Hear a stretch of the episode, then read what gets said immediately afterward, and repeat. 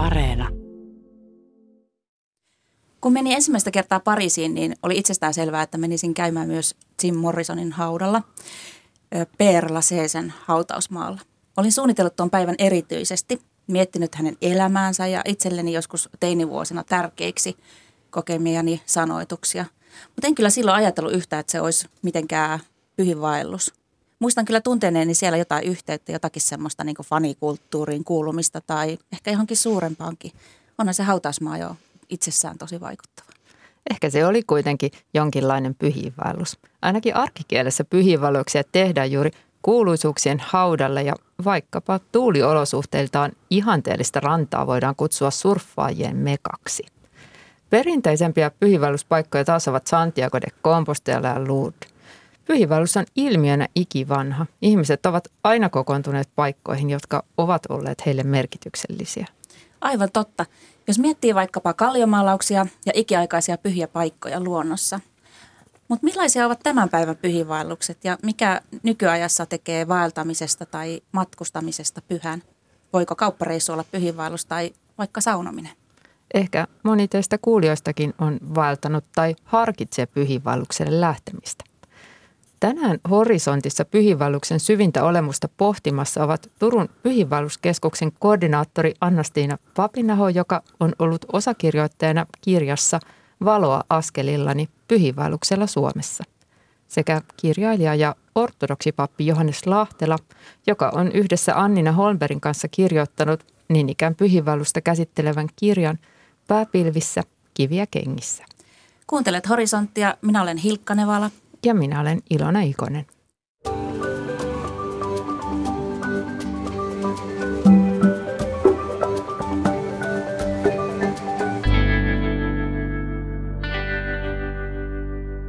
Pyhiinvaellus tuntuu nyt kiinnostavan monia.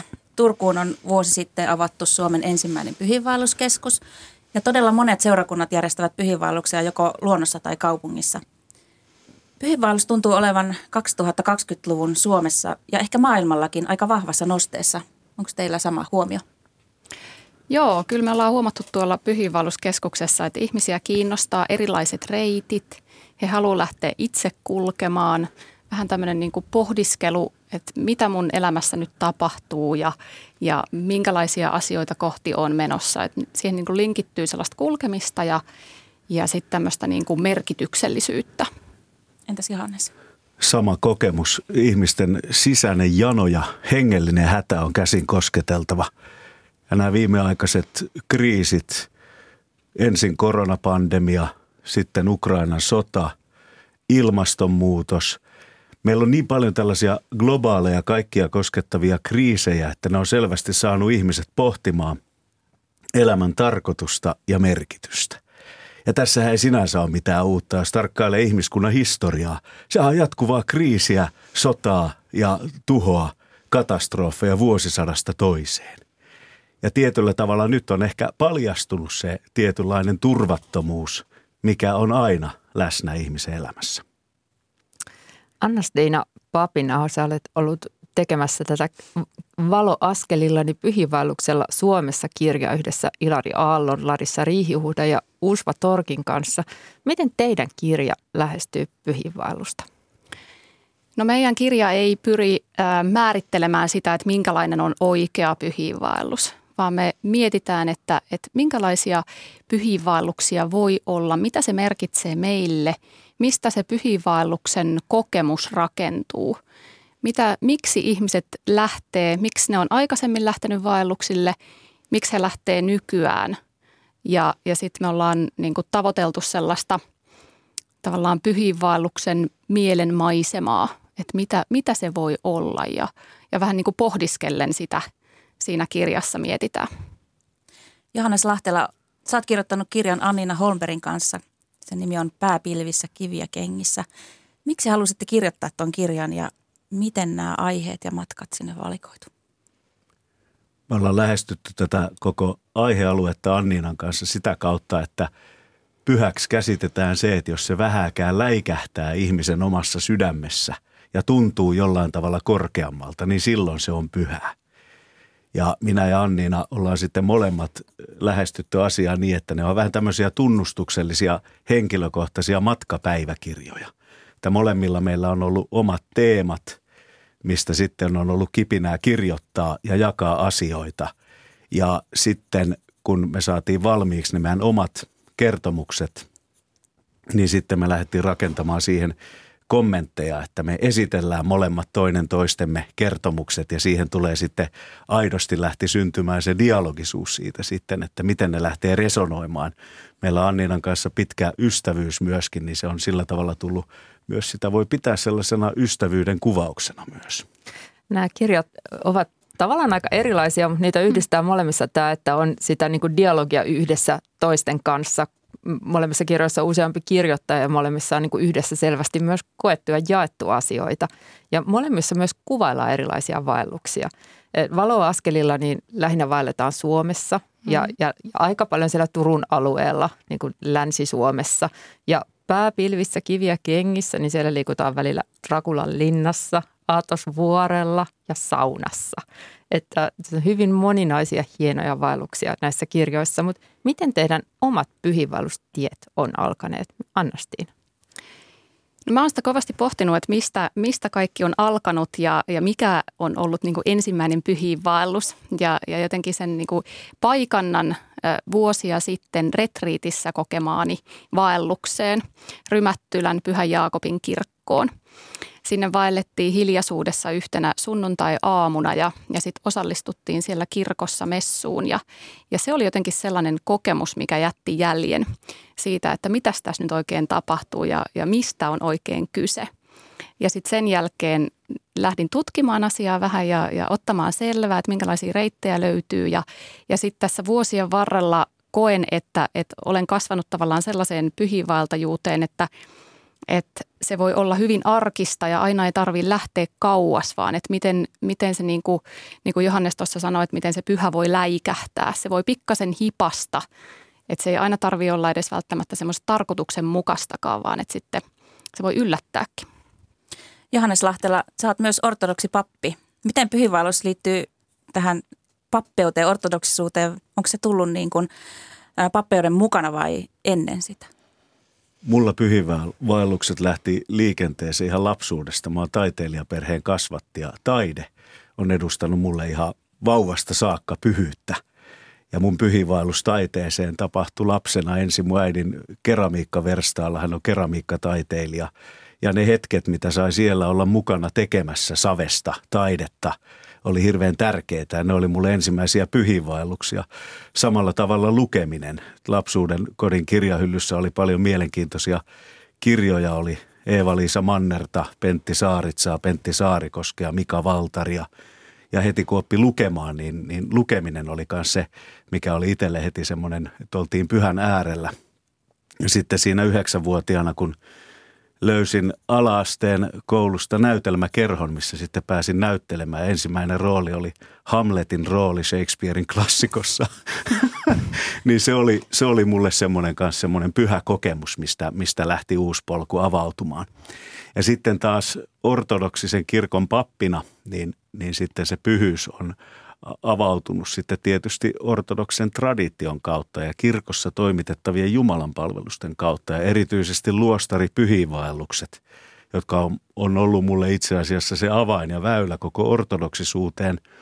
Mun hengellinen isä, ortodoksi kummi, on edesmennyt legendaarinen teatteriohjaaja Kalle Holmberg ja hän vei mut alun perin Suomessa Lintulan ja Valamon luostareihin Heinävedelle – ja sitten myös Pohjois-Kreikkaan Atokselle. Ja niissä ensimmäisissä pyhiinvaelluksissa tapahtui jotain sellaista, että mä aloin opiskelemaan sitten ortodoksista teologiaa, että mä halusin tietää lisää. Eli se on sellainen tietty, tietty kokemus, joka yhdistää näitä eri asioita, mistä sä puhut, jotka niin kuin sinällään, oletko sä niin myöhemmin sanottanut vaikka jonkun kirjojen lukemisen ja kirjallisuuden löytämisen pyhiinvaellukseksi? Joo, niitä ei tajunnut silloin lapsena tietenkään. Ei, ei ollut tietoinen, että ahaa, nyt on pyhiinvaellus käynnissä, vaan kyllä, kyllä niitä on sitten reflektoinut jälkikäteen, että, että tämä on ollut sellaisia niin voimakkaita sisäisiä kokemuksia.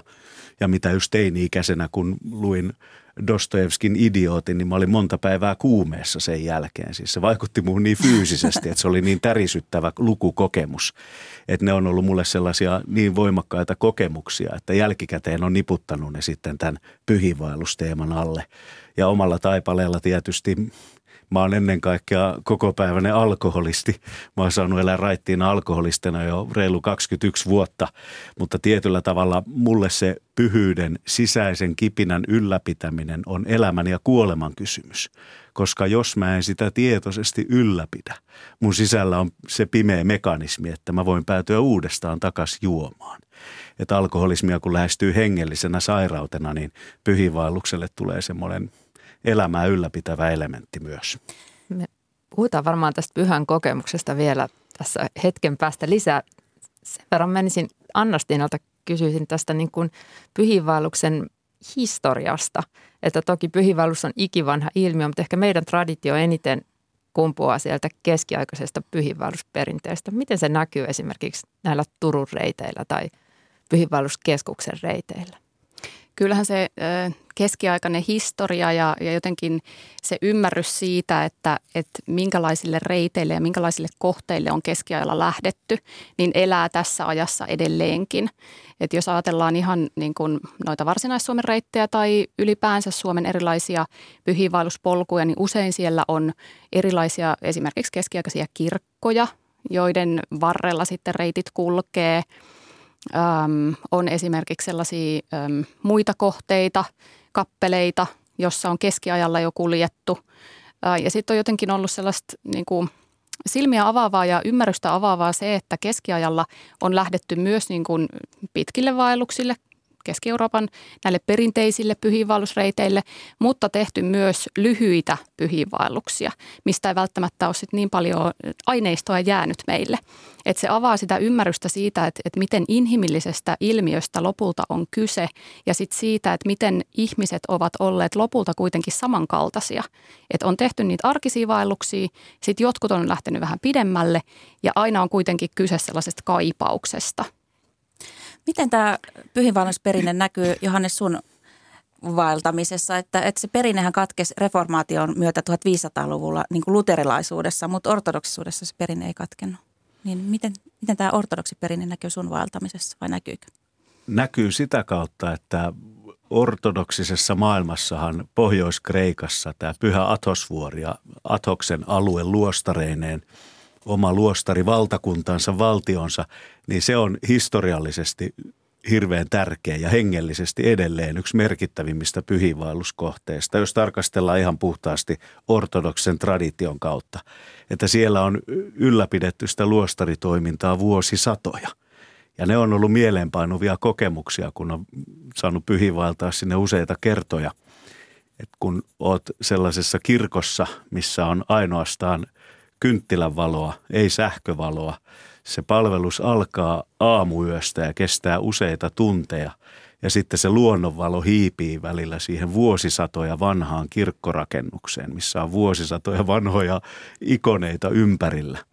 Niin siinä on jotain sellaista, missä, missä, missä se oma minä myös tipahtaa oikeisiin mittasuhteisiin. Taju sen historiallisen kontekstin kautta niin konkreettisesti sen oman pienuutensa että miten, miten monet sukupolvet, miten monet eri ihmiset on siinä kirkossa vuosisadasta toiseen pyhiinvaeltanut ja tullut rukoilemaan, osallistumaan siihen yhteiseen rukoukseen.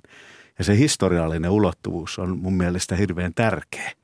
Että se traditio, etenkin näinä aikoina, aina kun mä menen itse kirkkoon rukoilemaan, toimittamaan palvelusta, niin – mua hiityttää siellä monesti, koska, koska mä tietoisesti aina pyrin miettimään sitä, että tämä traditio jauhaa minusta huolimatta. Kukaan ei tule kysymään multa, että miltä tämä kohta tuntuu tai pitäisikö tehdä niin tai näin, vaan vuosisadasta toiseen on pyritty säilyttämään sitä tiettyä ydintä siinä palveluksen toimittamisessa, tiettyä kaavaa. Ja saa siinä mielessä vaan heittäytyä siihen samaan kaavaan mitä lukemattomat monet muut ihmiset on osallistunut vuosikymmenistä ja vuosisadoista toiseen. Hämärtyykö siinä joku tämmöisen niin kuin ajan raja tai tämmöinen, tämmöinen joku todelli, menneisyyden, tulevaisuuden, nykyhetken paikka? No kyllä mä sanon, että, että tavallaan se semmoinen niin kuin, ähm, kun mennään pyhiinvaellukselle ja, ja tavallaan ollaan siinä hetkessä läsnä, niin sitten siinä yhdistyy se ne menneet sukupolvet, ää, tämä hetki ja sitten tulevat sukupolvet. Ja ajattelen, että, että semmoinen niin kuin, ää, tilallisuus ja kokemuksellisuus ja ajallisuus siinä niin kuin parhaimmillaan tiivistyy. Ja sitten toi, mitä sä sanoit Johannes äsken näistä, näistä erilaisista paikoista, niin, niin ajattelen, että, että niissä usein on tämmöinen, jos on vaikka keskiaikaisesta kirkosta tai vielä vanhemmasta kirkosta kyse, niin, niin semmoinen niin kuin lakkaamattoman rukouksen tuntu, semmoinen pyhyyden tuntu. Ja mä ajattelen, että, että esimerkiksi suomalaisilla reiteillä erilaiset keskiaikaiset kirkot, vaikka Nousiaisten kirkko tai Naantalin, Naantalin kirkko, niin niissä on tätä samaa ja siksi ihmiset sinne vaeltaa ja, ja kaipaa. Pystytkö säkin aistimaan sen, että niihin historiallisiin kirkkoihin, niihin seiniin on tarttunut se rukous? No kyllä siellä on sellainen, sellainen niin tietty tuntu – että kun sinne menee sisään, niin, niin tavallaan jotenkin ehkä just se niin kuin ajan jatkumot ja, ja sitten se sellainen niin kuin, ö, läsnäolo, mikä siellä on. Että sitä ei oikein pysty selittämään. Ja tässä nykyhetkessä mehän aina halutaan jotenkin selittää niitä, että mitä nyt tässä tapahtuu.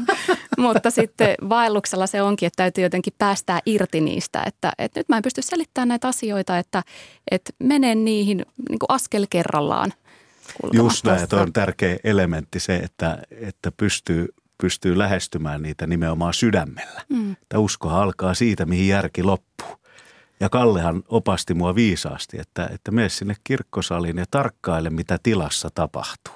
Se on yksi viisaimmista ohjeista, mikä on ollut edelleenkin käytössä itsellä, kun lähestyy kirkkoja, luostareita, pyhiinvaelluksia. Tässä teidän kirjassa, Annastiina, on mun mielestä tosi hieno tämä niin kuin termi kelttiläisten kristittyjen ohuet paikat. Mitä se tarkoittaa? No se tarkoittaa sitä sellaista tiettyä kohtaa, missä niin kuin näkyvän ja näkymättömän todellisuuden rajat ehkä kohtaa.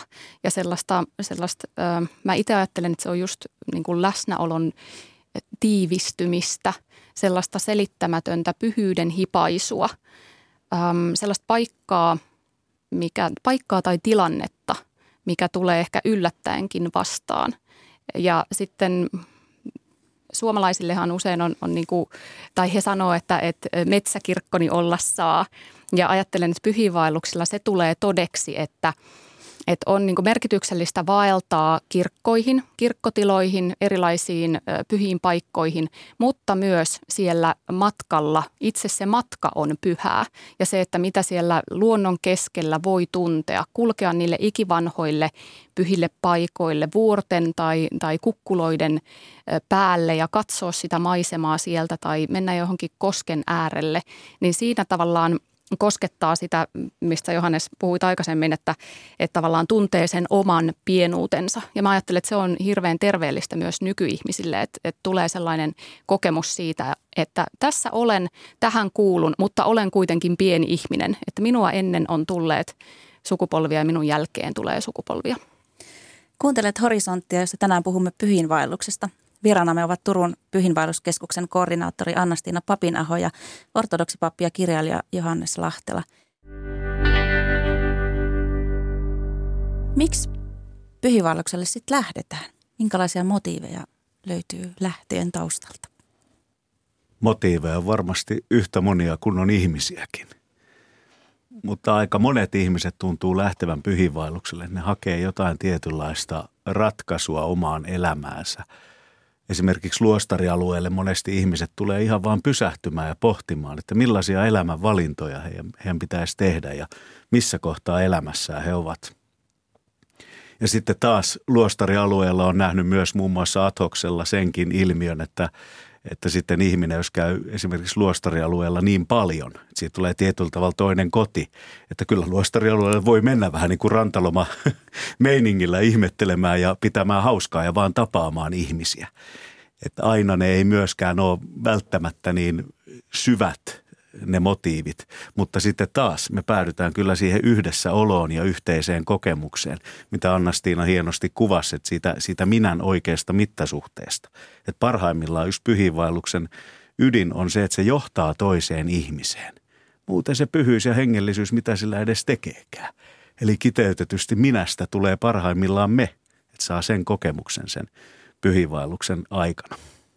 Annastina, kun sä vedät pyhiinvaelluksia siellä mm.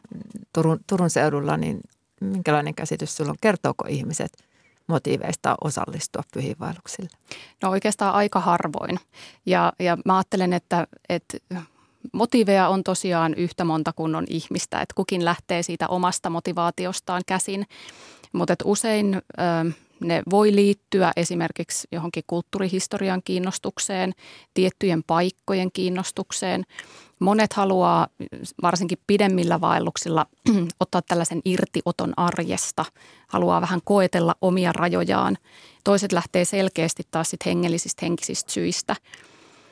Mutta kyllä mä ajattelen, että, että kaikkia yhdistää sellainen merkityksellisyyden kaipuu ja, ja niin kuin kaipuu syvempiä arvoja kohtaan. että et jotenkin tässä ajassa pohditaan niin kuin sitä, sekä sitä omaa itseä, mutta myös sitten tätä niin kuin luontoa ja ympäristöä ja, ja sitä, että mihin ollaan menossa. Ja, ja huomaan sitten näihin vaelluksiinhan ei kuulu mitään sellaisia niin palautekeskusteluja tai ei, ei kysytä mitään analyysejä, mutta sitten jos joku haluaa tota, jakaa jotain ajatuksia, niin aika usein sieltä saattaa nousta jotain kohtuuden kestävyyden, myös tällaisia arvoja, että, että ihmiset kaipaa niin kuin vaihtoehtoja, kaipaa yksinkertaisuuteen, ähm, kaipaa jotenkin pyhän äärelle ja pohtia sitä kulkien, että mitä se pyhä voi olla. Mistä tietää, että on hyvä aika lähteä pyhiinvaellukselle? Että Johannes, sä sanoit aikaisemmin, juteltiin, että, että sulla tulee säännöllisin väliajoin tällainen tarve, että nyt on hyvä lähteä. Oma sydän kertoo, jos sitä uskaltaa ja pystyy kuuntelemaan. Ja itsellä se mekanismi toimii kyllä sillä tavalla, että sen, sen tuntee sisimmässään, että, että milloin alkaa olla semmoista tietynlaista levottomuutta, tyhjyyden tuntua – jonkinasteista uupumista, niin silloin alkaa tuntea, että nyt, nyt on aika tehdä pyhiinvaellus, mennä luostarialueelle. Mutta sitten omat nämä pyhiinvaellukset on johdattanut myös, että aina ei tarvitse mennä merta edemmäs kalaan. Että esimerkiksi just kun tänäänkin menen saunomaan ja tuohon viisiasteiseen mereen uimaan, niin se on mulle pienimuotoinen pyhiinvaellus tässä ihan, ihan lähellä. Yhtä lailla joku taidekokemus, laadukas kirja, elokuva, se saattaa myös olla semmoinen pienimuotoinen pyhiinvaellus, mitä, mi, mihin, mihin pystyy osallistumaan ilman, että se vaatii ikään kuin semmoista yhtä peru, perusteellista ja huolellista valmistautumista, niin kuin nyt vaikka kristillisessä traditiossa luostaripyhiinvaellus. Miten sitten, kun jos sanot, että menen saunaan tai menen katsomaan elokuvan niin muuta, mikä siitä tekee pyhiinvaelluksen silloin? Erottaa sen tavallisesta elokuvissa käyntireissusta. Milloin se on pyhiinvaellus? Se on hengellinen katso. Se on, se on tietyllä tavalla semmoinen sisäinen ö, havainto, katsantokyvyn muutos, asennemuutos. Se on ehkä itsellä ollut se ratkaisevin tapa, miten tarkastella ylipäätään maailmaa. Että ehkä semmoisia tärkeimpiä hengellisiä oivalluksia näissä ortodoksisissa luostaripyhiinvaelluksissa on ollut aina se sama kokemus, että Kristus Jumala on salaisesti kätkettynä jokaiseen elävään ihmiseen täysin riippumatta uskontosuuntauksesta tai, tai aatesuuntauksesta. Eli siis pyhyys on läsnä jokaisessa elävässä ihmisessä. Ja jos esimerkiksi tällä asenteella pystyy aloittamaan sen oman arkipäivänsä, että pyrkii näkemään kaikissa kohtaamisissaan ihmisissä väläyksen sitä pyhyyttä, Jumalaa, kun menee vaikka kauppaan, niin on itsellä näitä kokemuksia, että silloin siitä pienestä kauppamatkasta Keravan takametsissä, missä mä asun, niin siitä, siitä muodostuu jo sen pyhä kokemus ja, ja pienimuotoinen pyhiinvaellus. Ja se on itsellä se vahva kokemus myös, että ihmiselämää voi ylipäätään ajatella kokonaisuutena sellaisena pyhiinvaelluksena, missä on monen moninaisia eri vaiheita. Mutta just se pyhyyden näkeminen ja kokeminen arjessa. Ja se vaatii itse asiassa hengellistä treenaamista, koska on niin helppo nähdä, mikä on pielessä. Mikä on rumaa. Marraskuussa, kun kävelee Helsingin kaduilla, niin ei vaadi hirveästi mielikuvitusta että kommentoida, että mikä kaikki on rumaa ja pielessä. Mutta sekin vaatii jo ponnistelua, että näkeekin, että mikä on kaunista siinä mun silmieni edessä. Että tietyssä mielessä pyhiinvaellus on mahdollista välittömästi nyt ja itse asiassa me ollaan kaikki jo perillä. Tuossa tota, Valoa askeleellani kirjassa niin sanot, että Annastiina, teillä on seitsemän tämmöistä tärkeää avainsanaa, mitkä liittyy tähän pyhiinvaellukseen. Mitkä ne ovat? Joo, näitä seitsemän avainsanan kautta voi ehkä lähestyä sitä, että, että mitä pyhiinvaellus on tai mitä siinä kokemuksessa on kyse. Avainsanat on kiireettömyys, hiljaisuus, jakaminen, vapaus, huolettomuus, hengellisyys ja yksinkertaisuus. Ja, ja ajattelen, että nämä on aika universaalit. Nämä on siis Ruotsin vanhimman pyhiinvaelluskeskuksen, Vadstenan pyhiinvaelluskeskuksen papin Hans-Erik Lindströmin muotoilemat ja Pohjoismaissa käytetyt. Ja mä ajattelen, että näihin kyllä niin kuin tiivistyy sellainen äm, pyhiinvaelluksen kokemuksen ydin tai, tai näitä sanoja voisi pohdiskella vaikka joka päivä, ottaa yhden sanan – jokaiselle viikonpäivälle ja pohtia, että mitä se yksinkertaisuus tässä hetkessä voi olla, mitä se on pyhiinvaelluksella, mitä se on tällä elämän pitkällä pyhiinvaelluksella, mitä se on se vapaus tai huolettomuus, miten hiljaisuus kytkeytyy tähän meidän niin kuin arkeen, miten me voidaan vaalia sitä hiljaisuutta, mikä sitten antaa meille tilaa tarkastella sitä, että, että mihin olen matkalla ja, ja mitkä on ne seuraavat askeleet – tai sitten, että, että miten, miten esimerkiksi kiireettömyys, että arjessa voi olla kova kiire koko ajan, mutta sitten kun sen pysäyttää, että hei, nyt mä olen tässä hetken, niin kaikki kiireet katoaa ja sitten vaan, niin kuin, että asia kerrallaan. Ja just sitä, että, että mitä se niin kuin arkisuus voi olla ja, ja miten arjessa voi löytää sitä, sitä pyhyyttä ja, ja tavallaan niin kuin avata aisteja sille tunnistamiselle ja, ja ähm, laittaa itsensä antautua sille keskeneräisyydellekin. Että kaikkea ei tarvitse saada valmiiksi, se on ihan okei. Vaatiiko se teidän mielestä niin kuin kristillisen sisällä? Puhutaan pyhiinvaeltamisesta ja pyhän näkemisestä. Niin onko pyhiinvaelluksella tai kaikissa tai lähes kaikissa uskonnoissa käsittääkseni on pyhiinvaelluksen tyyppistä toimintaa. Vaatiko se teidän mielestä uskonnollisen tai korkeampaa voimaa suhteessa olevan sisällä? Ei välttämättä ollenkaan. Ei kellään ole yksinoikeutta pyhyyteen. Ja siinä on mun mielestä hirveän tärkeää kunnioittaa, miten toinen ihminen kokee sen pyhän ja pyhyyden.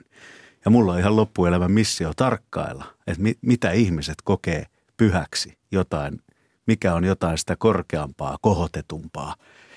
Ja sitä on hirveän mielenkiintoista tutkia ja ihmetellä. Ja tuo oli tärkeä ajatus, mitä Annastiina puhui tuosta pyhiinvaelluksen siitä luonteesta ylipäätään, että ortodoksessa traditiossa tämä tärkeä kysymys, missä on minun aarteeni? Se on ihan hirveän tärkeä kysymys, että pääsee sellaisten pyhiinvaelluksen kautta peruskysymysten äärelle.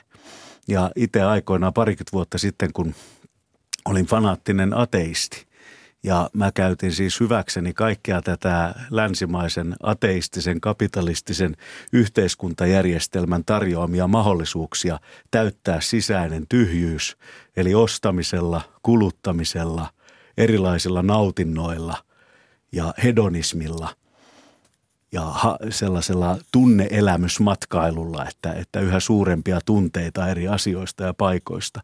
Ja, ja kun sai vetää siinä tietyllä tavalla ne, ne pohjat ja päihteet ja alkoholihan kuuluu tähän rumpaan erittäin hyvin. Ja löysi sen, että niistä ei saanut sitä syvempää sisäistä tyydytystä. Ne oli kaikki hetkellisiä. Ja tietyllä tavalla se ymmärrys siitä, että jokaisella meistä on varmasti kohdattavanaan tietynlainen turvattomuus ja tyhjyys. Ja siinä sitten aikuisen elämän varrella saa alkaa tekemään tietoisia valintoja, millä sen ikään kuin haluaa täyttää. Ja siinä me päädytään just tähän, että, että loppujen lopuksi se tulee just sen yksinkertaisuuden ja hiljentymisen ja uskaltaa kysyä itseltä, että missä ihmeessä on se mun aarteeni. Ja sinä olet useampa kertaan sanonut, että jos ei pyhiinvaellus johda toiseen ihmiseen, niin se on tavallaan turhaa. Että Kyllä. onko se to- aarre toisessa ihmisessä? Ehdottomasti on. Ne on ollut niin voimaannuttavia kokemuksia ortodoksessa kirkossa, mitä paljon tehdään ukrainalaisten hyväksi ja miten, miten paljon on ollut näitä kohtaamistilanteita, kun on mennyt tapaamaan ukrainalaisia ihmisiä, jotka on menettänyt kaiken. Ja ne on täydellisessä shokkitilassa. Ja sellainen yksinkertainen asia kuin ruokakassin vieminen. Ja se hetki, se kohtaamisen hetki, mä en ymmärrä Venäjää enkä Ukrainaa, eivätkä he ymmärrä Suomea. Me ei ymmärretä siis toistemme kieltä, mutta se kohtaamisen hetki on niin hirveän vahva. Ja se kiitollisuuden tunne, käsin kosketeltava. Ja siinä ikään kuin riisuutuu kaikki. Ja siinä tulee semmoisen tietyn perusasian äärelle, että me kaikki ihmisethän jossain vaiheessa tullaan menettämään kaikki tämän maallisen elämän aikana. Ja ylipäätään se ajatus – siitä elämästä pyhiinvaelluksena, että tämä maanpäällinen aika on valmistautumista kuoleman jälkeiseen aikaan, joka on suuri mysteeri. Niin se pitää ne mittasuhteet ja perspektiivit jollain tavalla oikeaoppisina, mutta että uskolla, hengellisyydellä, hienoilla puheilla ja aatteilla ei tehdä yhtään mitään, jos ei se todellakaan johda siihen toiseen ihmiseen, siihen konkreettiseen auttamiseen. Että miten se rakkaus näkyy miten se oma pyhiinvaellus heijastuu ympärille, niin siinä me ollaan jonkun oleellisen asian äärellä. Koska hirveän helposti mä lähdin suoraan sanottuna pyhiinvaellukselle aika itsekeskeisestä lähtökohdasta. Mä lähdin hakemaan suurempia sisäisiä kokemuksia itselleni, että minä saisin jotain. Ja miten upeeta, että, että se kupla tuli puhkastua ja se lähti nimenomaan jalkautumaan siihen, että se johtaa aina meihin. Mitä sä Annastin ajattelet tästä? Joo, mä oon ihan samaa mieltä. Äh, ajattelen, että, että pyhiinvaelluksella vaelletaan aina tavallaan kohti itseä ja kohti toisia, kohti luontoa, luomakuntaa ja kohti sitä pyhyyttä.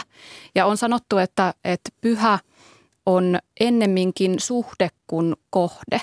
Ja mä ajattelen, että, että tässä suhteessa juuri tulee täydeksi se äm, tavallaan olemassaolon ydin, eli juuri se rakkaus.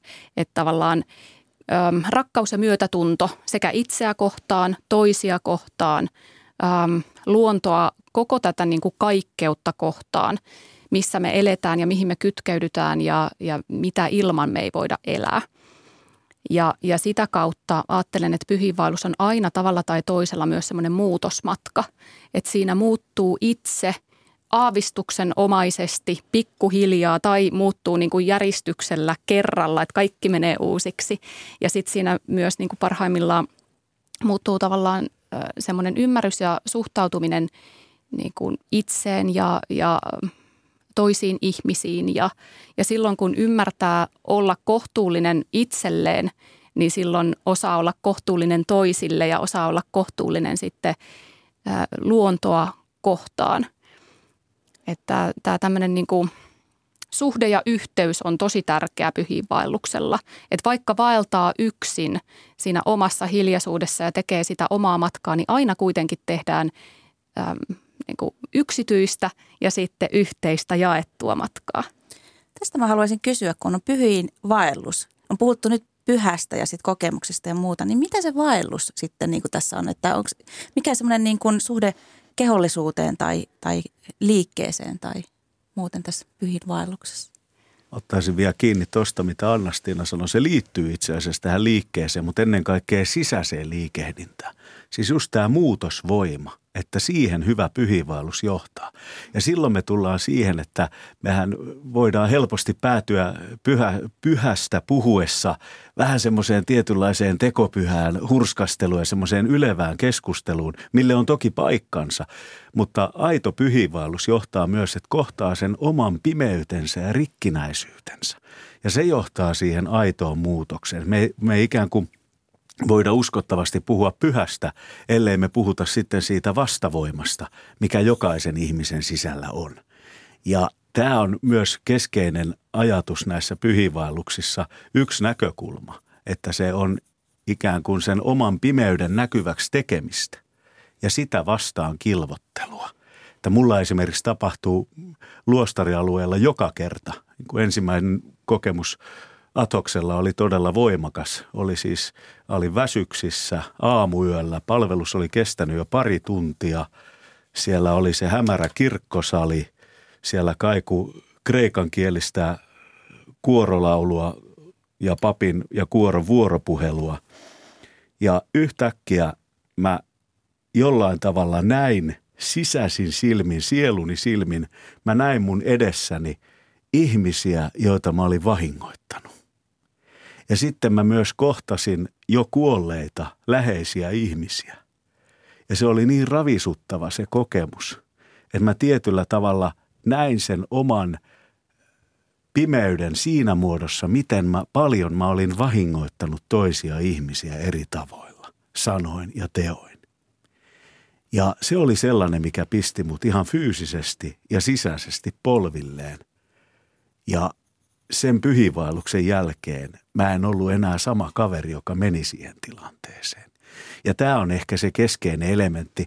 Mehän päädytään tällaisina vaikeina aikoina päivittelemään, että miten joku toimii päin honkia siellä jossain toisen puolen maailmaa. Eniten mun kannattaisi olla huolissani omasta hulluudestani ja pimeydestäni, ettei se pääse kukkimaan. Niin kuin ortodoksen kirkon rakastettu pyhä Serafim Sarovilainen sanoi, että hanki sisäinen rauha – niin tuhannet ympärilläsi pelastuvat. Mutta tässä se liike tässä sisäisessä suunnassa, että se on, se on jotain tämän tasosta vuoropuhelua.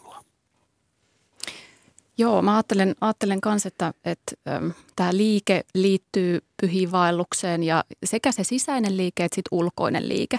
Ajattelen, että pyhiinvaellus on, on sekä fyysinen matka että, että henkinen, hengellinen matka.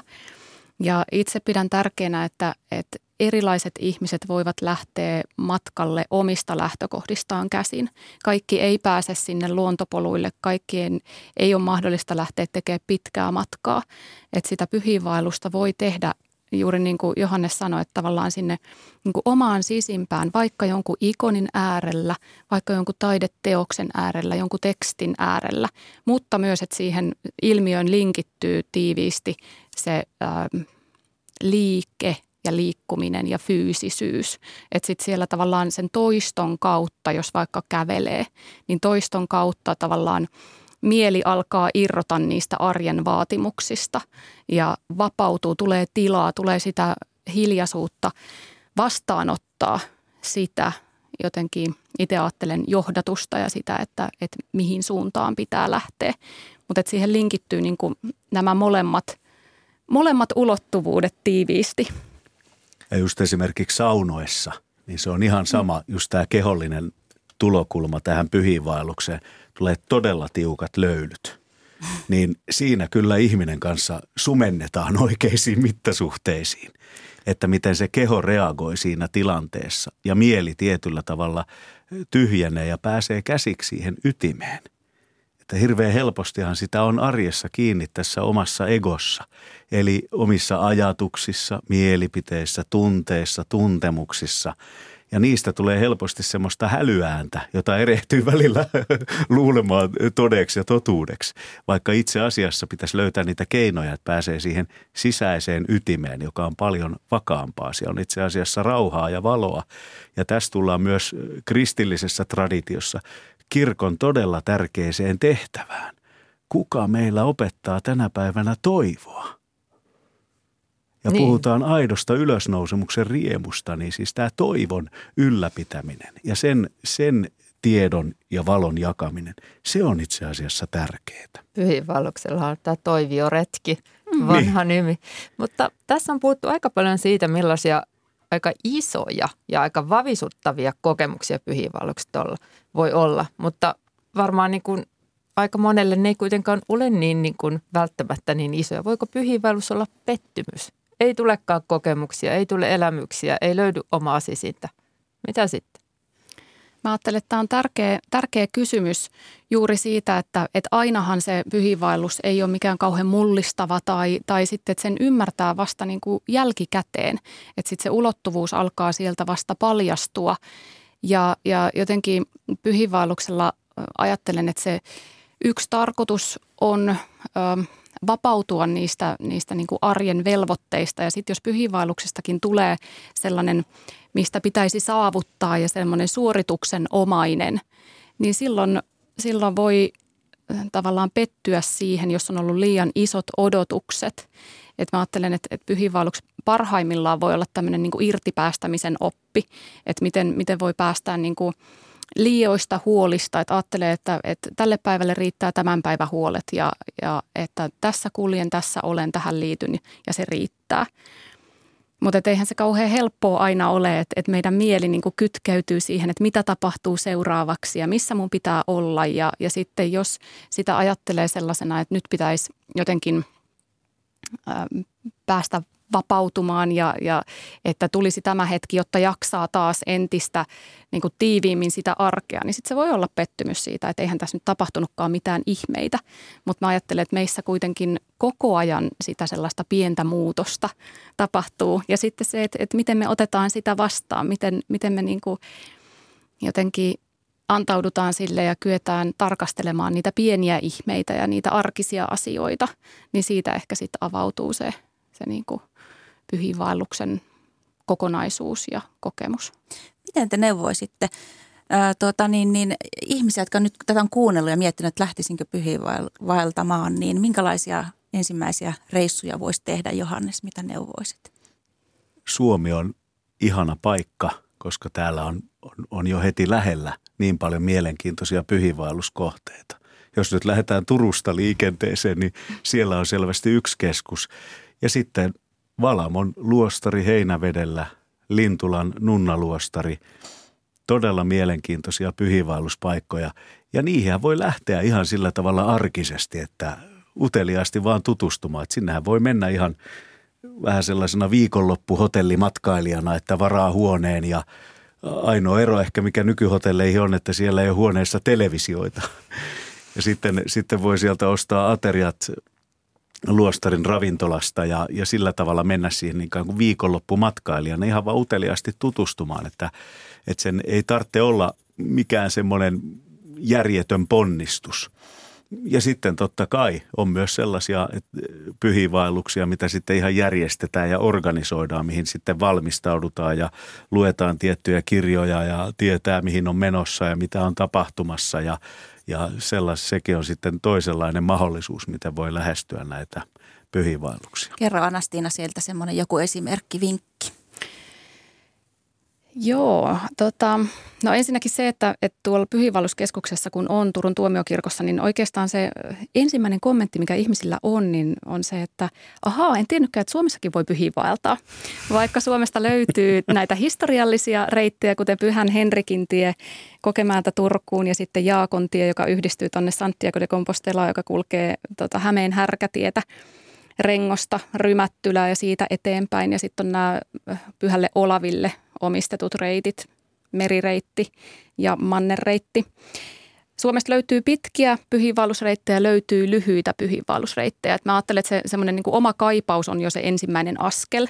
Mutta että, että kannattaa katsoa, että mitä siellä omalla lähiseudulla löytyy, onko siellä jotain pyhiinvaellusreittejä, tai sitten voi tulla tuonne meidän tota, pyhiinvaelluskeskukseen. Siellä ollaan nyt kesäaikaan tota, niin, maanantaista perjantaihin, meillä on henkilökuntaa siellä, tai sitten voi käydä netistä katsoa, jos, jos suomalaiset reitit kiinnostaa, niin pyhiinvaellussuomi.fi. Ja mä voisin antaa vinkiksi esimerkiksi tämän tota, 2020 kesällä avatut Aurajoen pyhiinvaellusreitit ja sieltä sellaisen Pietarin polun, joka kulkee Turun tuomiokirkolta Aurajoki Laaksossa tällaisen esihistoriallisten kohteidenkin kautta.